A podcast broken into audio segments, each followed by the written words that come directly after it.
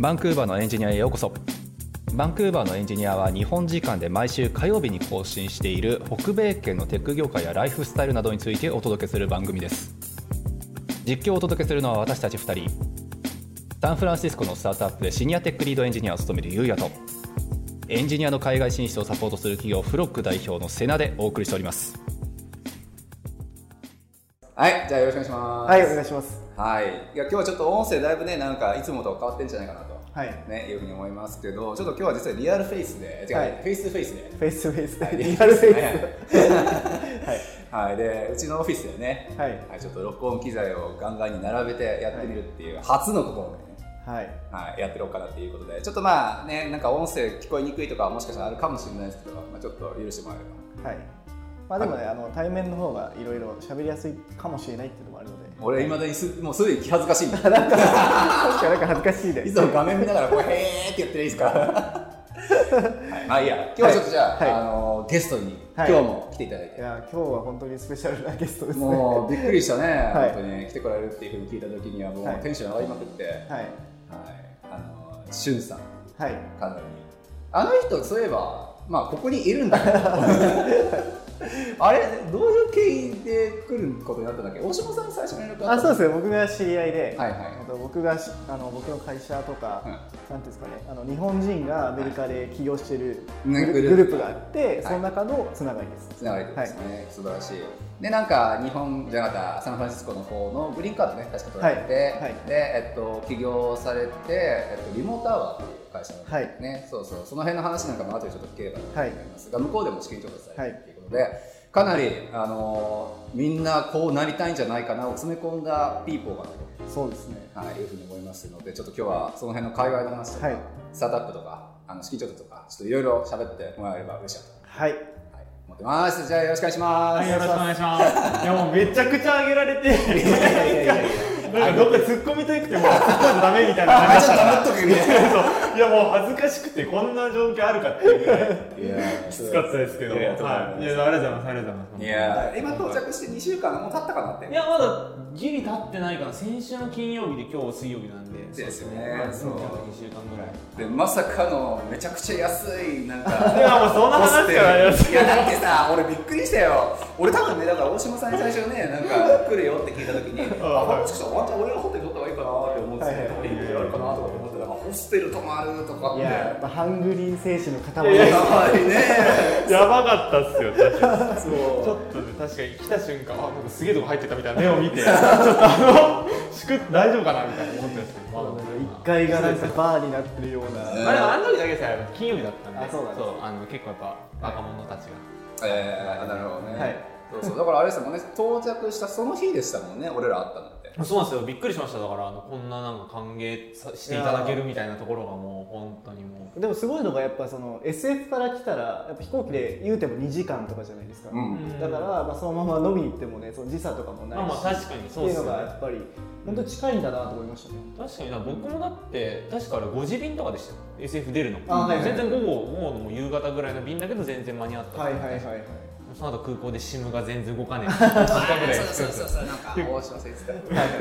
まあそこの問題はねあるってことやっぱり国は違うと。かなんか T モバイルで使えるみたいに聞いてたんですけど全然使えなくて。はいはいはい。なるほどね。なるほどね。いや素晴らしい。だからそうなんかね日本から来る人が結構やっぱ多いじゃないですか。はいはい。だから確かに確か初日来たばっかりってもう時差ボケひどいしみたいなね、うん。確か印象が強くて、うん。俺本当に初日来てよかった。なあでもサンフランシスコがいいのかみたいな。まあタイムゾーン一緒ですもん。ね、間違いない、まあ、タイムゾーンも一緒やし、はい。あの2時間くらいで来れるし、っていうことで、うん。もう初日から行けない飲み明かし、いや本当そうです。ありがとうございますめちゃくちゃ楽しかったですよ。ね、間違いない。うん。そう。まあ、というわけで、まあ、2週間くらいバンクーバーに滞在してっていうのもあるかなと思うんですけど、まあどうでしょう？なんかまあいろいろちょっとしゅんさんの話やっぱ聞いてみたいなっていう人も多いと思うんですよ、はい。そう。で、まあ、2週間、まあた率直に滞在目的としてはあれですよね。こっちのエンジニアさんとかともちょっと知り合いになれたらなみたいな。あそうですね。それは結構大きかったです。今自分がちょっとあのもともと会社あの共同創業者がいて立ち上げたんですけど、まあ、途中でちょっとこうスプリットというか、まあ、離れて今結構ほぼ自分一人でワンマンでやってて、まあ、ちょっと手伝ってくれてる人たちいるんですけど、まあ、そういうのも込みでやっぱこうバンクーバーの方めっちゃ優秀なエンジニアの人が多いっていうのを結構飯田さんとか聞いてて、うん。これはやっぱ言っときたいなと思って。まあ、であのそうですね、まあ、そういう気持ち半分、まあ、もちろんもう興味関心っていうのも半分ってところで来た。なるほどですね。そんな多い？はい。そんな多い？いやだいぶきなんかどう？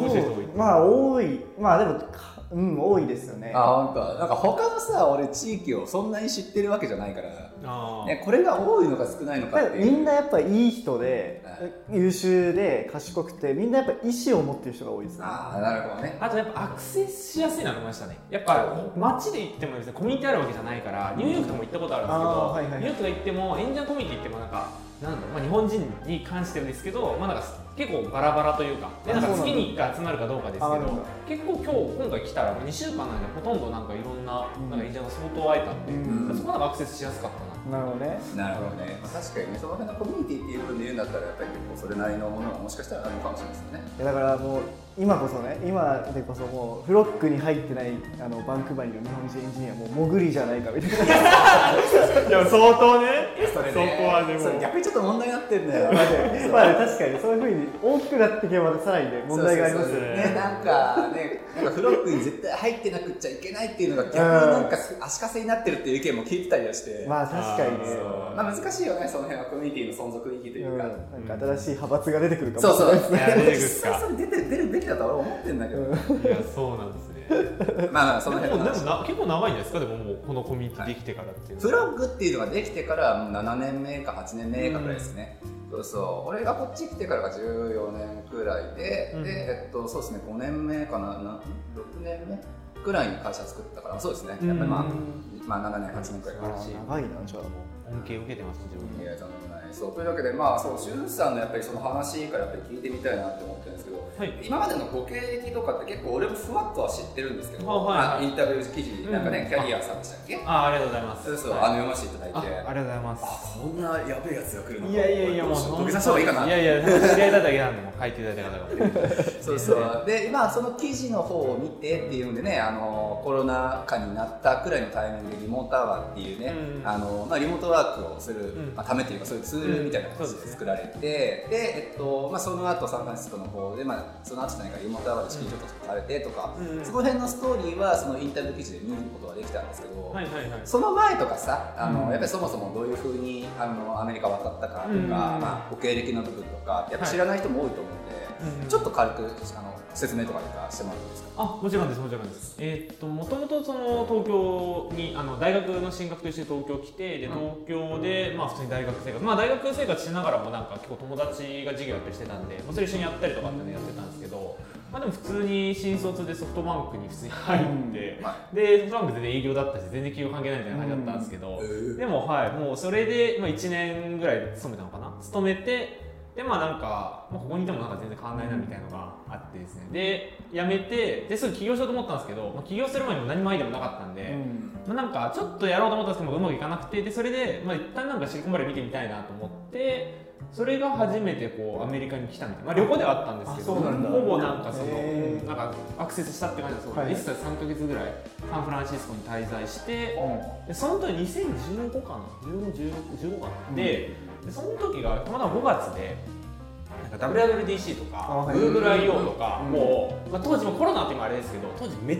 ちゃもういろんな企業とかがもう街がすごいことになってて、うん、そう。であれ見た時にいやなんかまあ日本帰ってなんかやるの恥ずかしいなみたいになって。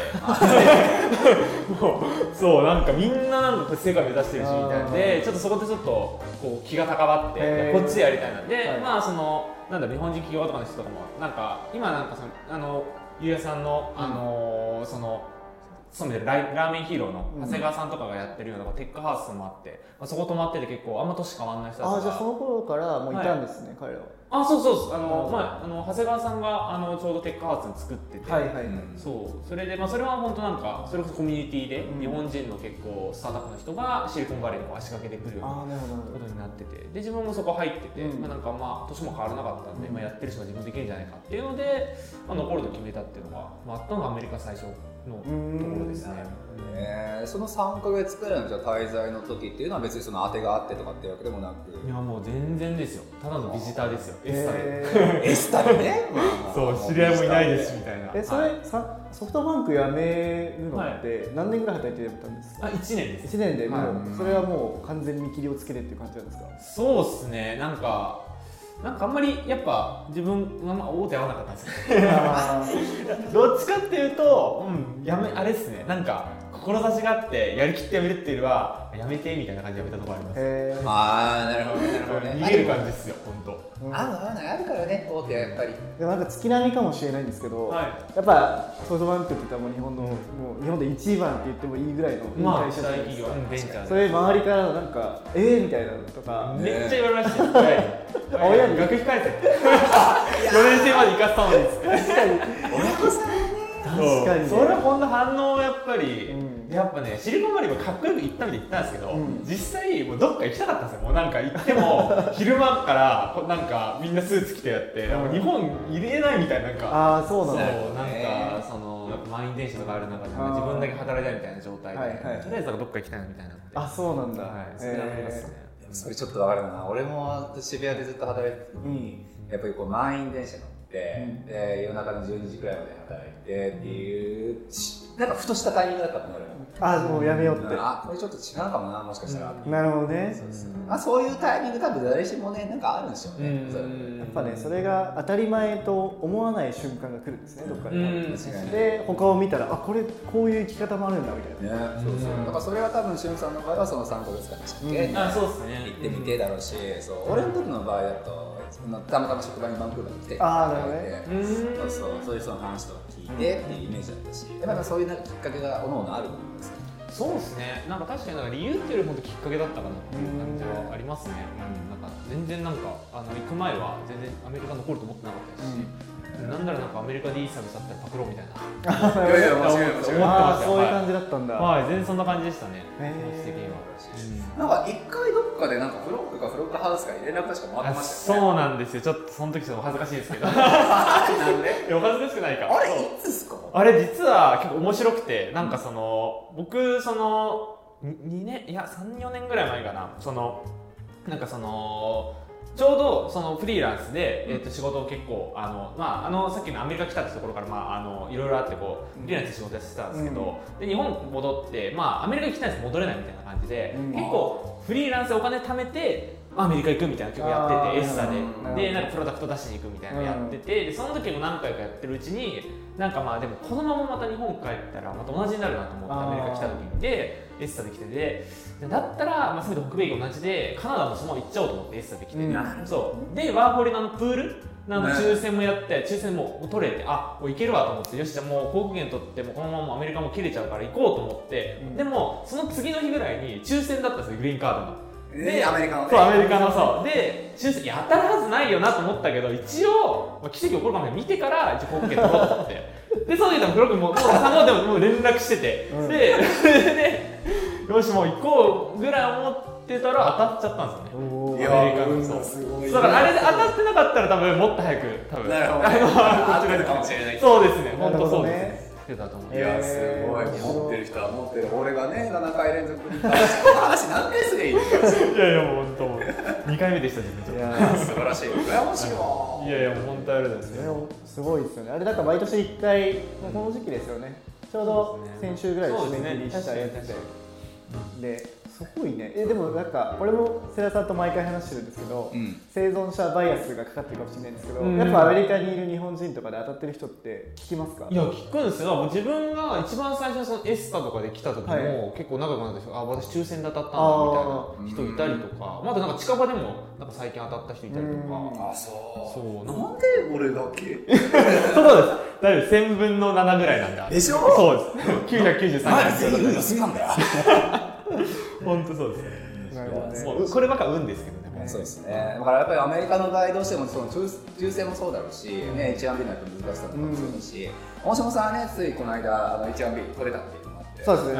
セレクションされて、ねはい。よかったよかった。あれもね結局その30%でしたっけ？30%って言われてますね。ねっていう部分でちゃんと経歴もあって学歴もあってしてもやっぱそれでも30%っていうこと。はい、あでもなんかそれを思うと僕しゅんさんと同じ考えかななんか僕も日本で2年ぐらいリモートワークしてたんですけど、うん。やっぱこのままいるともう行きたくなくなっちゃうみたいなうん。なんかアメリカのなんかよなんかなんすか、ね、熱がなくなっちゃうみたいで、うん。とりあえず北米圏行きたいっていうのでバンクーバーに来たんですよ、うん。でそれでバンクーバー来つつ、まあ、いつかこうアメリカ行きたいなみたいな感じだったんで多分しゅんさんはその最初に取った行動、うん。最初にバンクーバー行こうとした行動っていうのは似てんのかな、うん。やっぱり匂いあ嗅い嗅いでから痛くないってすごいわかります。うん。いやめっちゃわかるよね実際だってさ日本ってもちろんめちゃくちゃ住みやすいしさ、はいはい何でも揃ってるじゃないですか正直。安いし。楽だしね。楽だし。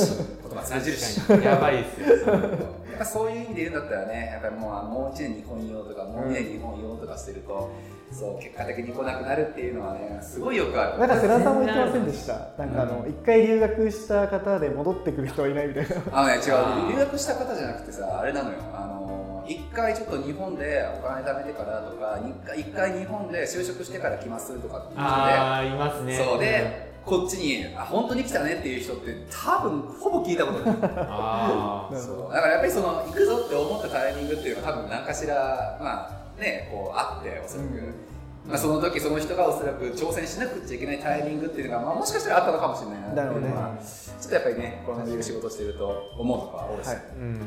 素晴らしいじゃあまあそんなんであのアメリカの方のはい。ね、ちょっと挑戦するまでの経緯っていうのが来たかなと思うんですけど、まあ、やっぱりあのみんなそれは目指すわけじゃないですかみんなっていうかさ、まあ。あのはいまあ、やっぱり起業するぞとか、はいはい。スタートアップ立ち上げて資金調達アメリカでやって、でうん。波に乗るぞみたいな。やっぱりそういう目論見持ってる人たちはやっぱりしょっちゅう話聞くけどそれを実現できてる人たちはどれだけいるかっていうと、うん。もう本当に数えるか数えると思う本当にっていうのもあってそう実際行ってからどういう活動をされてたんですか？えー、っとまあその行くたびにどどどのどのタイミング最初に来た最時初っすよね。最初僕 YouTube やってましたから。えそう マジですよ。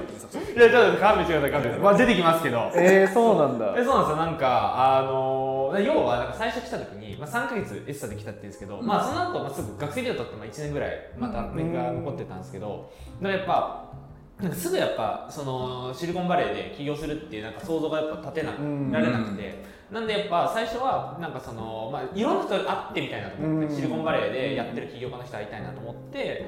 でその中やっぱなんか会議巡る必要じゃないですかなんかただ会ってくれっていうのあれなんでだから YouTube 自分で作ってなんかその起業家と話すみたいなインタビューチャンネルみたいな作ってであとなんか日本でも何社かこうメディアでなんかちょっと契約してライティングやるあーそうそういうのをなんかちょうどエッサだからさ風間エッサで帰ってきた時にバーってなんかメディアの人たちと会ったりして、はいはいはいなんかちょ記事春日さんみたいなのやってで帰ってきてでちょっとお金稼ぎながらそれで,、でそう YouTube やってで現在本当そのシード、はい。あの本当もうなんだろう結構移民の企業が多かったんですけど、はいはい。本当いろんな企業家にこうシードの人たちにです100人ぐらいいてましたねえー、すごいですね。えじゃあ何？YouTuber やってライターやって。フリーランスやって。すごいなほぼほぼなんかででも別にやりたくてやったっていうかもうやらなきゃいけなくてやってきた感じ基本的には。も。うもう。いやいやそれはでもあるよね。いやわかります。わかる会社作ったりとかってする俺もそうだったけども、はい。結局なんかさやることってじゃあずっとコード書いてるわけにはいかなくて。はいはい。そう。確かに。なんか似てるなと思う本当二人。あ本当？ですか？その時に適応してその時に合ったものをやってる感。で乗り切ってきてる感がすごい感じるな二人。いやー。なんか僕読書とかも全然できなくて。でも本当に読まなきゃいけなくなったら読むみたいな。本当に勉強しなきゃいけなくなったらやるみたいなタイプなんですよ。俺それすあマジですか？あのね俺ねぶっちゃけて言ってしまってこれ怒られるかな？俺速読してる人たちとかあんま好きじゃなくてあーまあわかる？なんかさ、大抵さ俺も俺はそうだったから言うんですけど本とは読んだら自己満に浸るじゃないですか、うん。読んだ。コレコレクト的なコレクション的な。読んだ。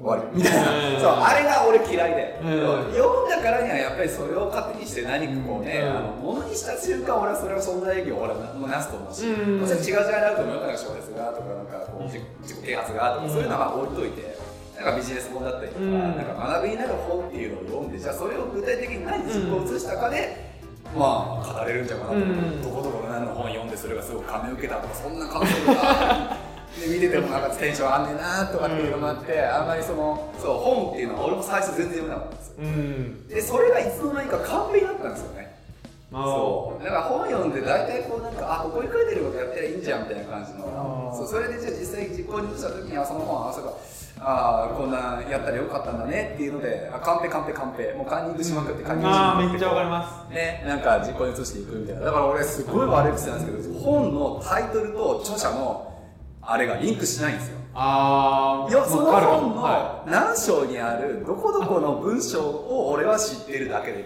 めっちゃ僕もあの一冊読まないです。章の必要なところだけ読んだりとかしあます全然、っちゃわかりますそれは。サバイバルですね本当二人に。言えるのそれだけ限界の状態で必要なとこだけ一個読む暇がない。ですよ暇なのかな。なんかさ そそんな。本当にそれこそ生存するための手段だったって印象が本当ですよ。今がしかめっちゃ入りますしいやそうそうそう。それはわかります、はい。どうあがいたって今すぐに俺はこの例えば何？あのマーケットを拡大しなくちゃいけない。じゃあっていうことでじゃあマーケットを拡大の本とか読んであもう興味ない興味ない興味ない興味ない。あここだけちょっとなるほどねそう確かに1から読まないで1ページ目っていうのも先章を見て必要なところあここやっつって読むっていうの。はでなんかねちゃわかる、なんか下っていかなくちゃいけなかったちょっと読みがあさったりとか。そうですねそうですそうそうなんかそんなイメージで本っていうのを接していたから、まさかこんな本の話やめようと確かにいやでもすごい嬉しいですよ参考になるじゃないですか。やっぱこうただ本を読んでるだけとかの人も多いと思うから、もちろん積んどくも多いと思うし。そう。うん。まあ悪いとは言わないしね。全然なんかえそれこれ前に偉い人に言ったらいやそれでも意味があるんだよ本を読むことにって言われたからあそうなんですね、うん。まあなんか途中でつながる場合とかありますそうからねそうそう。そう、あるから確かにそれはそれで意味はあるんだろうけれども。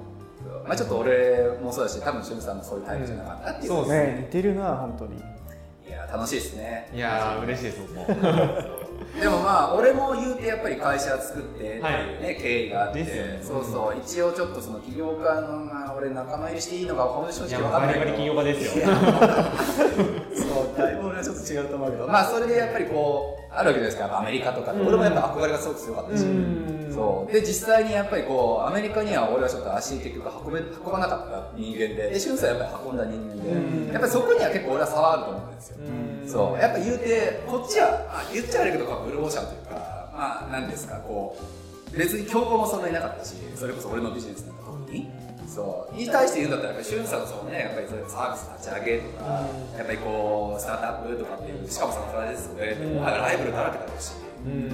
そうやっぱりそこの差は俺ちょっと聞いてみたくて。だってみんな行ってさ適当になんかパパパチャンパラパーってやってたらこうなんか資金調達できてなんかパンパラパーってなんかねいろんな人と繋がってってなるわけないじゃん。いやまあどうなんですかね。でも割とその挑戦する人が少ない、まあ、さっきおっしゃってましたけど、まあ、残る人も少ないしうん。実際やるって人たちが言う人いっぱいいますけどはい。いないから、まあ、そういう意味で言うと、まあ、比較的金は集まりやすいのかなって、まあ、こういう人はまああれですけど、いるだけでじゃあ価値があるみたいな感じになるんですか、まあ、いるだけっていうか、まあ、行って挑戦さえし続ければ、まあ、特にアメリカ、まあ、なんか例えば日本人で、はい。まあ、US でやるっていうのは、まあ、かなり、まあ、リスクはあると思うんですね。アメリカの企業投資家からしても出資するってなると、でもやっぱり、まあ、逆になんかそれを言うと、まあ、日本出てきてまで来るっていう多分彼ら日本行ったことは何回かあるような投資家なんで、うん。まあ、それを出てくるっていうのをすごい評価してもらえるというか。うん。ああなるほどね、うん。そうなんだ実際、えっと、調達した時に結構はい。ろいろな人に当たってプレゼンテーションしてとかやったんですか？あやりました、あのー、そのちょうど僕一番最初にその、まあ、会社法人化したタイミングがアクセラレーターってい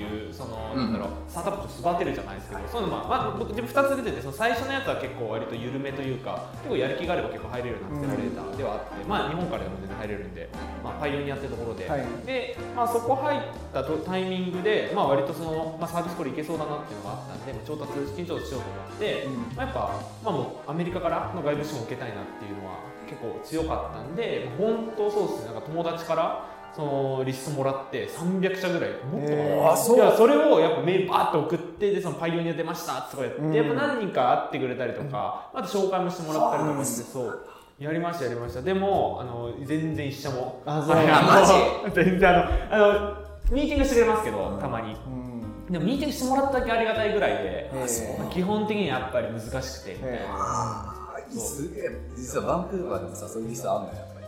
あの資金調達元リストエンジェルリストあ、そうなんですね。そうなんですね。いやでも少ない。俺,、まあ、少俺が挑戦したのってもうその78年前だからうん。それが参考になるかちょっと正直わかんないしその当時なんて全然テックシティじゃなかったからあれなんですけどその時で 20, 20人くらいだったから20あ人くらいあって。へいや300かいやそう東から西までで。あ東から西でもままあリストもあれですよ。いっぱいある中でも一応そのなんかシードが受けるべきみたいなのをまあそうキュレーションされたやつでさらにもっと多分実際あると思うんですけど、すごい。いやでもやっぱあれなんですね。やっぱアクセルレーターが入るんですね。アクセラは確かにまあおすすめですね。まあその足がかりとしてやっぱなんか自分その、まあ、米国からもう一社のあのローンチっていうあのジェイソン・カラガニスってウーバーとかの投資、うん。あの投資を最初にしたことで有名な方がいて、うん。彼にも出資受けてるんですけど。彼からも？そうあのアクセラレーターのなんかやり方で受けていて。っていうのが結構やっぱりその、まあ、最初初期でやっぱ日本人だしっていうのがあると、結構普通にそのまま出資受けるって難しくて。うん。結構アクセラレーターって形で育てる、まあ、アクセラレーターもその3ヶ月ぐらい育ててくれる、まあ、ある程度自分たちもこう目が届く範囲で、うん。まあ、ある程度育てられるっていうのもあって、まあ、結構彼らとしてもその、まあ、リスクテイク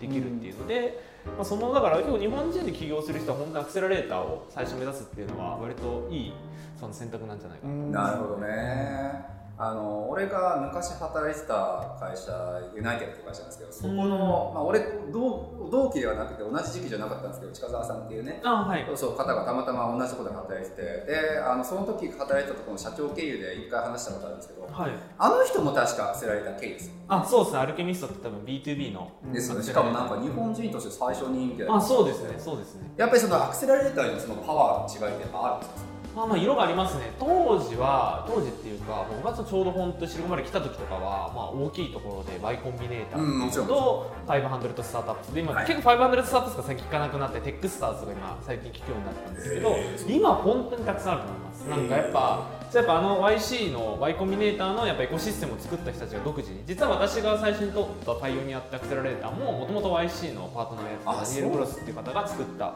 のアクセラなのでそうですね増えていますね。なるほどね、俺ねこれここで色の差が多分出るんですよ、俺アクセラレーターとか好きじゃなくて。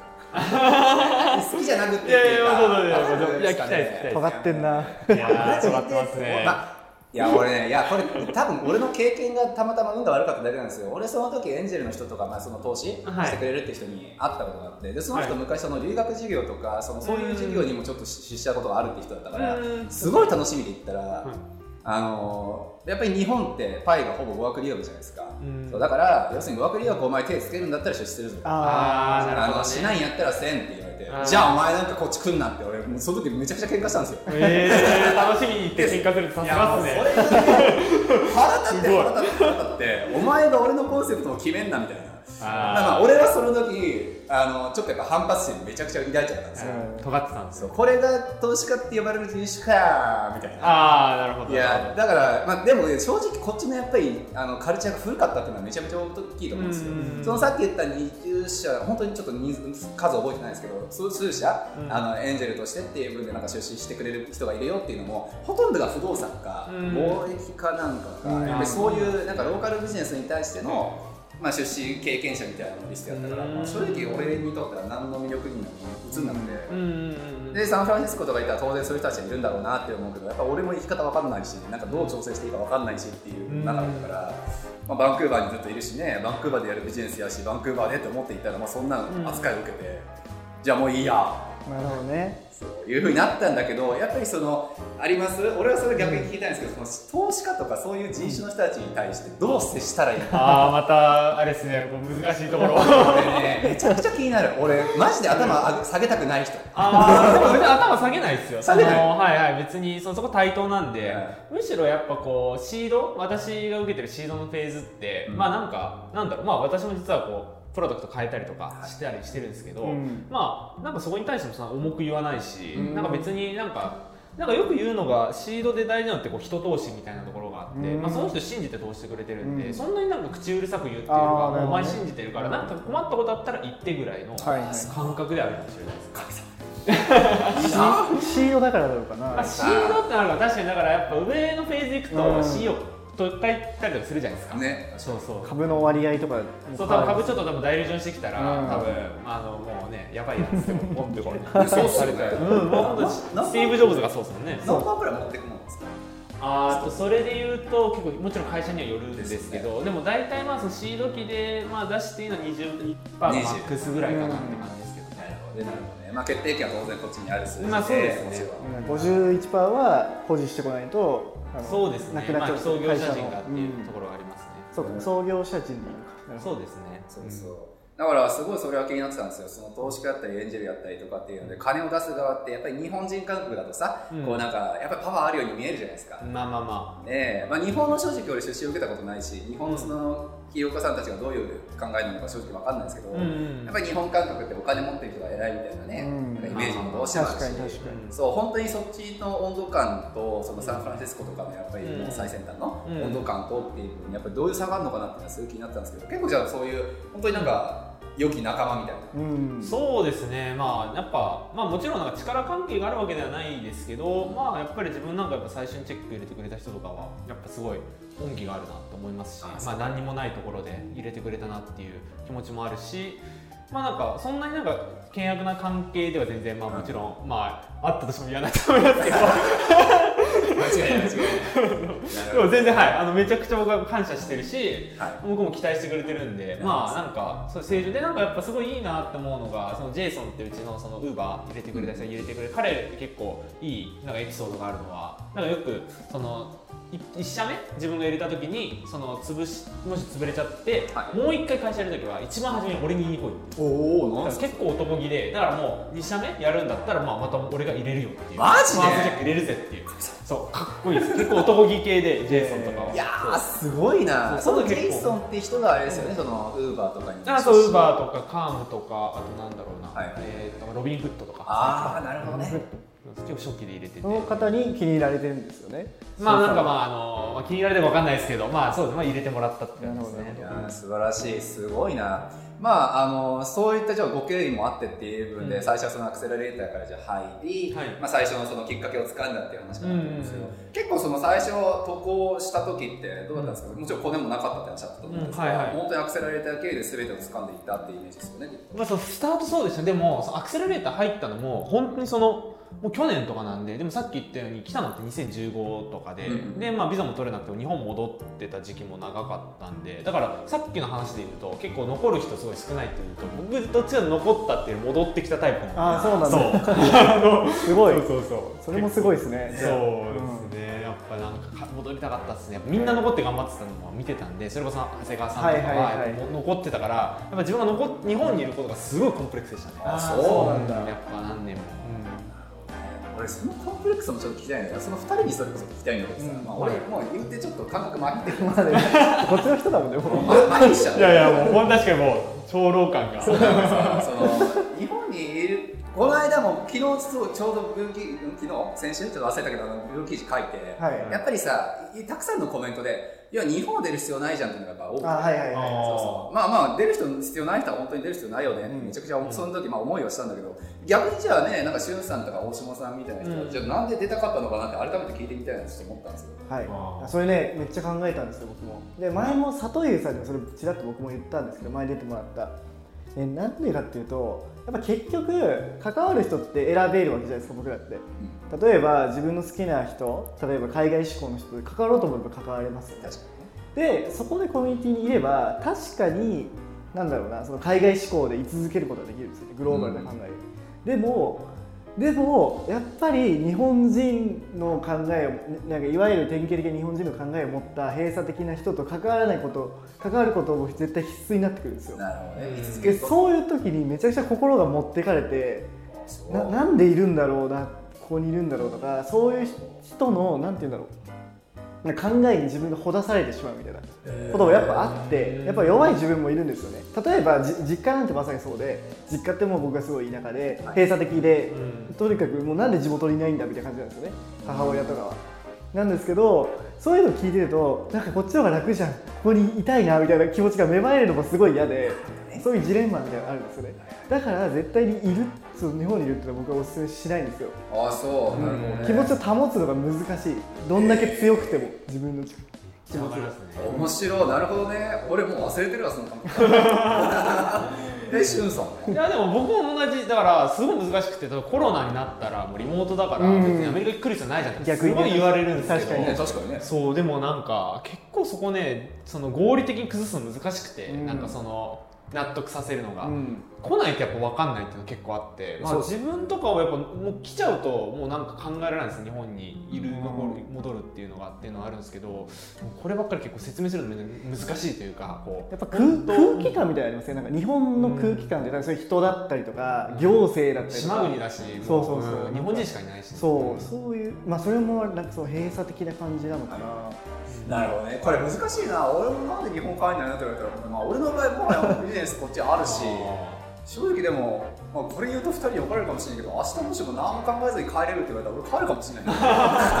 とりあえずよし。いやでもめっちゃうまいですよ。もう普通にねえ。牛丼300円で食えるし。そうそう300円で食えてさ今300円か知らないわかんないですけどはい。いやそれで須田さんがえっ、ともうかもし帰ってどう感じるかすごい気になります。ねあの日本に帰ってあのどう感じるのかめっちゃ気になる。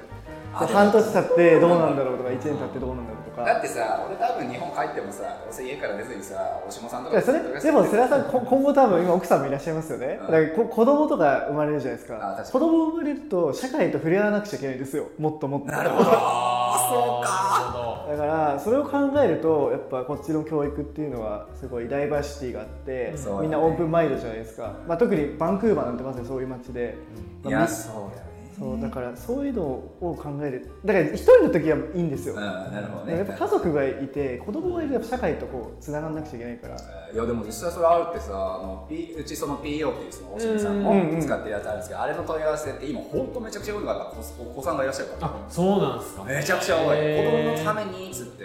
そう。で子供のために子供のためにっていうのは本当34組今もういっぺんになってて。へそうちょっとびっくりはしてるんですけどやっぱりそういう話だよね。あのお子さんもいてじゃあ社会に入らなくちゃいけないし、お子さん。子供もねもちろんその教育もあるやろうし。そう。いろんなこと考えるとっていうんでそれこそ海外にやっぱロケーション置いといてって思う人はやっぱ多いのかな。そうね。だから、うん。まあだから例を挙げると子供の友達のお父さんとかお母さんとかがすごい閉鎖的な考えの人だったらどうしようとか思うんですよ。ああそう。でもやっぱり一緒になんかねピクニック行ったりとかしなくちゃいけないじゃないですか子供つながりで。行った時に僕が伝えれないなと思って、へえなるほどね。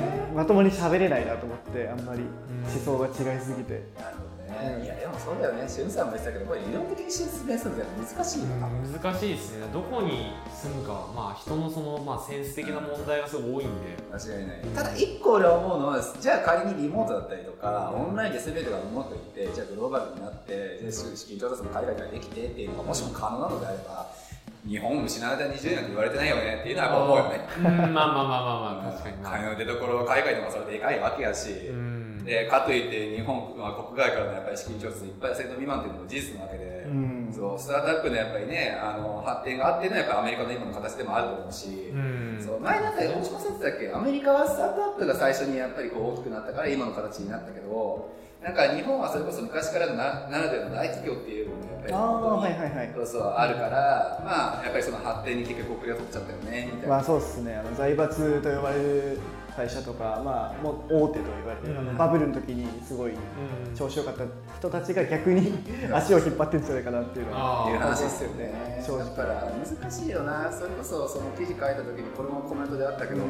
やっぱり日本ってやっぱり住みやすいし安全やしっていう、うん。そこから出る必要ないじゃないか。やっぱこれが一番多くて、はい、はいもうそれ言われてしまうとそうだよねとしか言えないいやそうなんですよね。本当にそうだよ。本でただやっぱり一方でやっぱりそのねあのーまあ、日本のそれこそ平均給与かもしれないし、まあ、なんか発展はなんかまあそのなんかちょっとどれだけ伸びてるのかもし,、うん。なのかもしれないしそういうのがちょっとうだつ上がってないのも事実だと思うから、うん。なんかそこには差があって、当うん。そう。だから海外に出そうっていうのは別にいいと思うんだけれども、うん。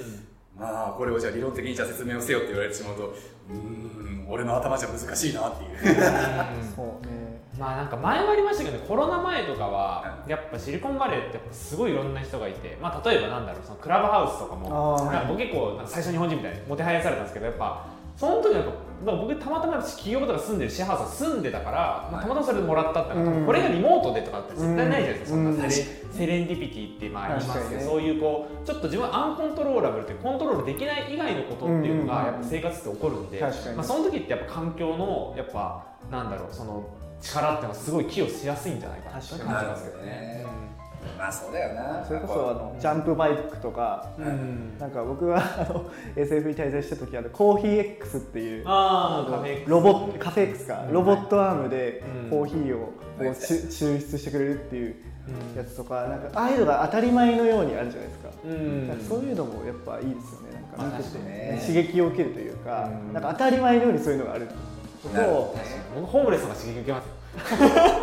めっちゃ やべえって日本にねえっつって。これちょっとあれだわってこう引き締まるわみたいな。マジで？なるほどね。すごいな危険な。危険だねちょっと命のね危険を感じた方がこうちょっとこう引き締まるっていう。ごめん俺それないわ。全力すみまでないわ。せんすみませんちょっと。いやいやまああれでも。うでもでも分かるかもしれない。なんかピリッとしますよね。心が引き締まるというかねそう。いかんと思いますよねなんか。このままじゃ。怖いなでもだってアメリカってその安全をお金で買う国じゃないですか。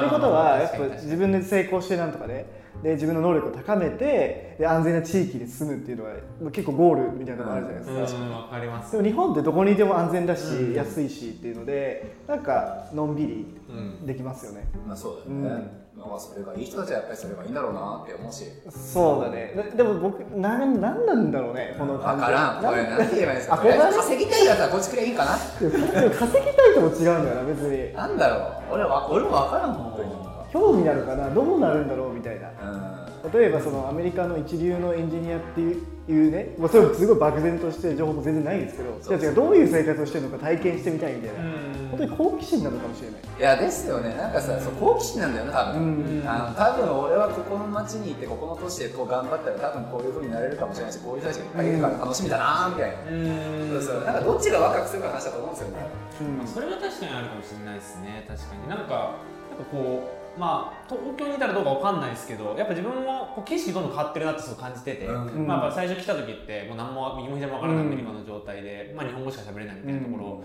だと全然なんか見える世界。でもやっぱなんか年を重ねて、まあ、なんかその戻ってからまた来た時も全然景色違うし、うん。またなんか出資受けてからも全然景色違うしっていうのはやっぱ感じるなって思いますよね、それが面白いってあります、はい。確かにでもそれはあれだな俺起業のやっぱり大部分な気がするな、俺も会社作って最初は本当に上座がなくて飯どうしようみたいな。なんか気がついたらなんかねハリアットでなんか記事書いてんなみたいな俺あの時さそう大島さんに言ってハリアットの一番上取ってさ、あの記事書いたじゃないですか、はいはい。俺最初に感じたらそれだもんね。